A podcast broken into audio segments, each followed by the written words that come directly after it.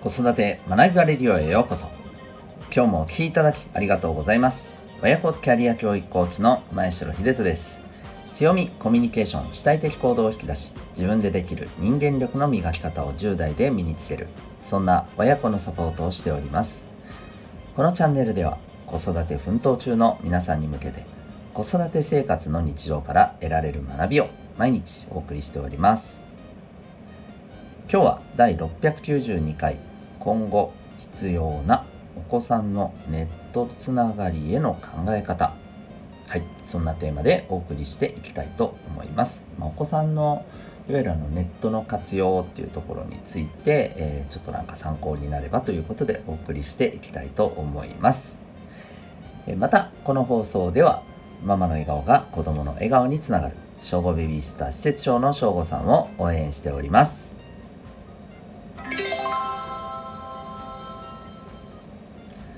それでは、えー、今日の本題に行きたいと思います。今日はですね、えー、お子さんの、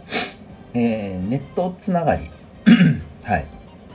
というところについてちょっとお話をしていこうかと思います。えー、でですねあのまあネットでのつながりって言っても今日ちょっとお話しする何て言うかな内容に該当するのは該当するつながりってあのいわゆる本当にネットでのつながりがメインというか、うん。まあ、そんなあのつながり方の部分に関してですかね。例えばあのリアルで、まあ、よく知っていてあくまでその連絡手段というかですね、うん、そのためにあるいはあのねまあその人のなんかビジネス的な、えー、側面でねその人のアカウントをしっかりとねフォローして応援しようみたいなそういうふうな意味合いなども含めてえまあ要はもともとこの、えーと、しっかりとあの、ね、お互いがお互いのことをちゃんと知っていてっていう前提の上でえー、SNS を使ってますっていうその関係性においては今日はあの特に該当しないかなと思うんですね。うん、なんとなく分かりますよね。いわゆるネットのみとまでは言いませんけどまあもちろんそれも入りますけども、えー、ネットが主のつながりになっているような、うんえー、そんな関係において、特にお子さんのこのつながり方ってどんな風に考えてるのかっていうことをですね、えー、ちょっと私が感じたことをお伝えしていけたらいいなと思っております。で、えっ、ー、と、これ最近あの見た記事でですね、えっ、ー、と、いわゆるあのお子さんって、まあ、特に小中学生、えー、ネットのみのこのつながりっていうところがですねまあ、やっぱり結構いらっしゃるんですよね。うん。はい。まあ、今こういう表現をするのかどうか分かりませんけど、ネットもみたいなね。うん。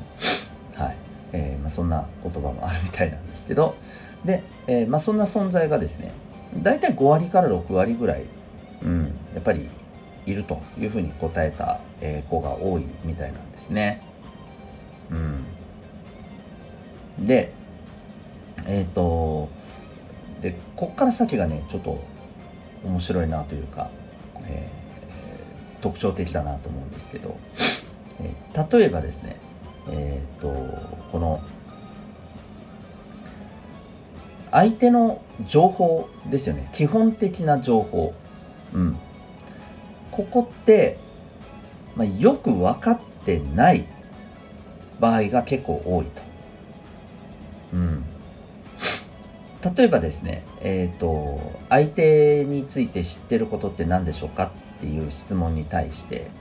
例えば性別とか、年齢とか、こういったところが上位に来るわけなんですけれども、そう。やっぱり名前ってないんですよね。まあまあ個人情報だからっていうのももちろんあると思います。うん。で、えっ、ー、と、まあゲームとかでつながってるんであればね、まあ、そういうなんかアカウント名とかそういう感じですねいわゆるあの、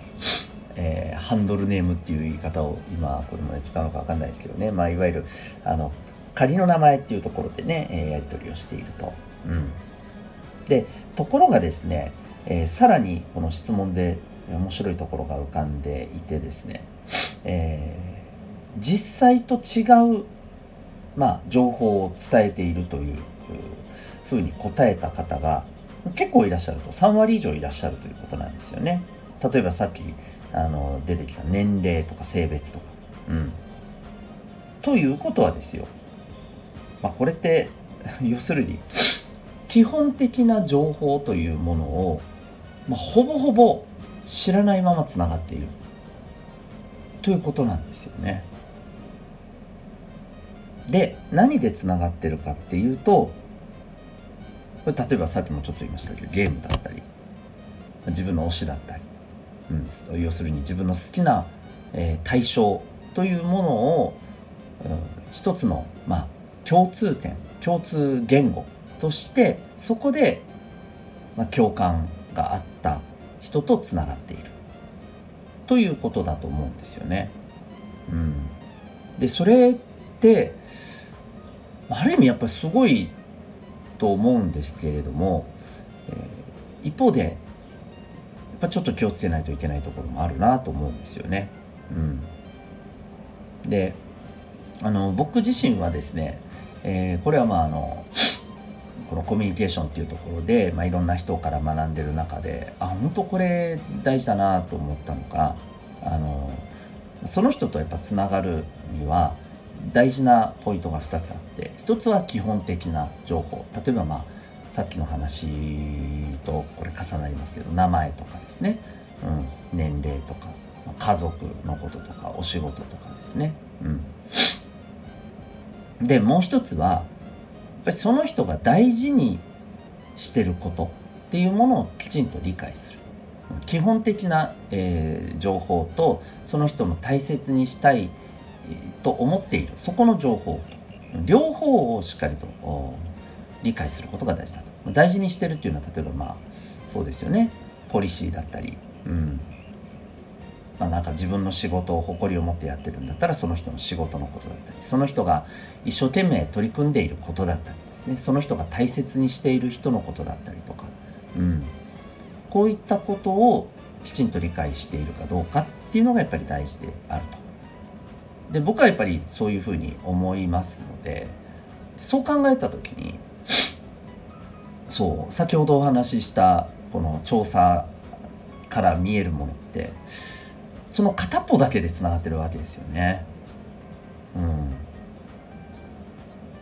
ん、で、えー、まあこれはいいとか悪いはちょっと今回のところではさておきその今の子どもたちの世代っていうのはあのこういうつながり方を要はするんだなと、うん、つまり大事な、えー、ところ、うん、あの自分たちがこう大事にしてること。自分たちが大好きなこと、うん、夢中になってること。ここでつながれればまあやっぱり十分だっていうふうに思っているところがあると。逆に言うと基本的なその人たらしめてること、うん、あのいわゆる、えー、基本的な名前とかね、えー、性別学年、えー、学年というか年齢、うん、こういったことはものすごくまあないがしろに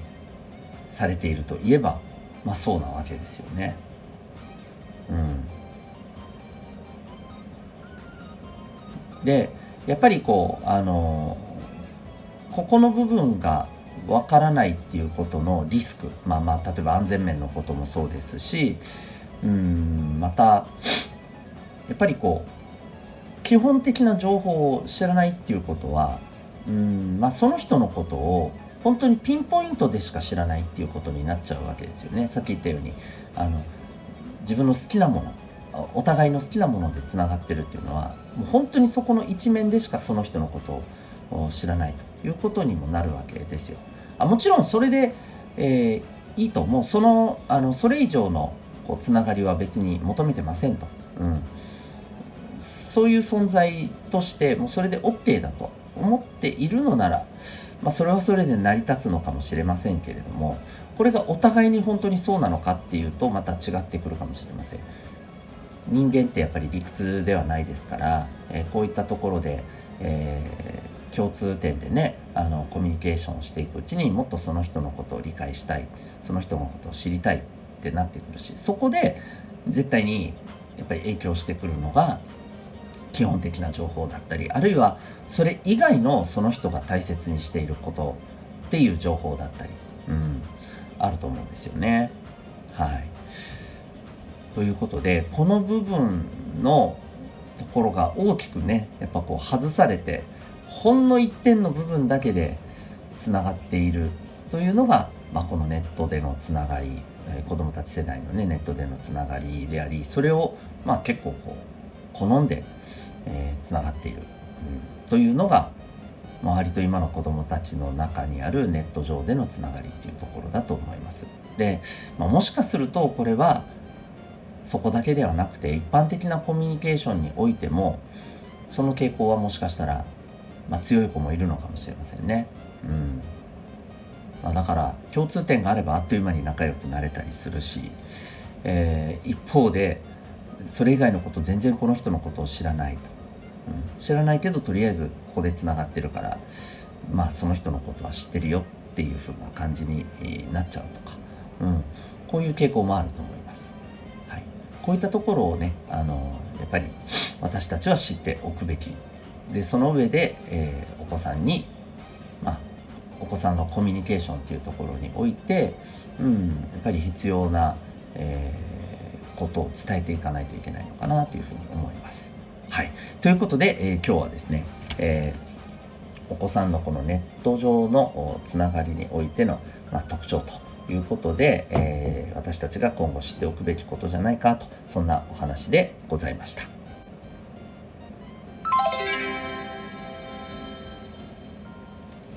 最後にお知らせをさせてください。えっ、ー、と、皆さんはですね、えー、自分自身の個性、うんえー、自分自身の、まあ、特徴、はいえー、ここについてどう捉えていらっしゃるでしょうかあるいは、そんなこと考えたことないよというふうな方もいらっしゃるかもしれません。えー、で、私としてはですね、この自分自身の考え方とかコミュニケーションの取り方物事の感じ方こういったことをえー、自分で自分のことを知っておくのはあの仕事であったりですね、えー、もちろんプライベートでもやっぱ自分自身を発揮して、えー、自分自身が心地よく生きるためにはめちゃくちゃ大きなやっぱりこう違いがあるんじゃないこれを知ってる知ってないで大きな違いがあるんじゃないかなというふうに思っています。えー、これを知ってることでやっぱり自分自身が本当に望んでるあり方望んでる自分のこのそうですよね、えー、感覚生き方でいられますし、えー、その時間が多ければ多いほどやっぱりその、えー、人の人生っていうのは、まあ、豊かだったし、え幸せだったって言えるんじゃないかと思うんですよ。うん、つまり自分が本当に望む生き方自分が本当に望む幸せっていうものをやっぱり実感するのが長くなれば、えー、長くなる長くしていくためにもですね。そうそうそう。そうですね。長くしていくためにも、えー、自分自身の特性を知ることは大切ですでましてやこれ私たち大人はもちろんのこと、これからの時間が私たちよりも圧倒的に長い子どもたちにとってはなおさらだと思いますで、えー、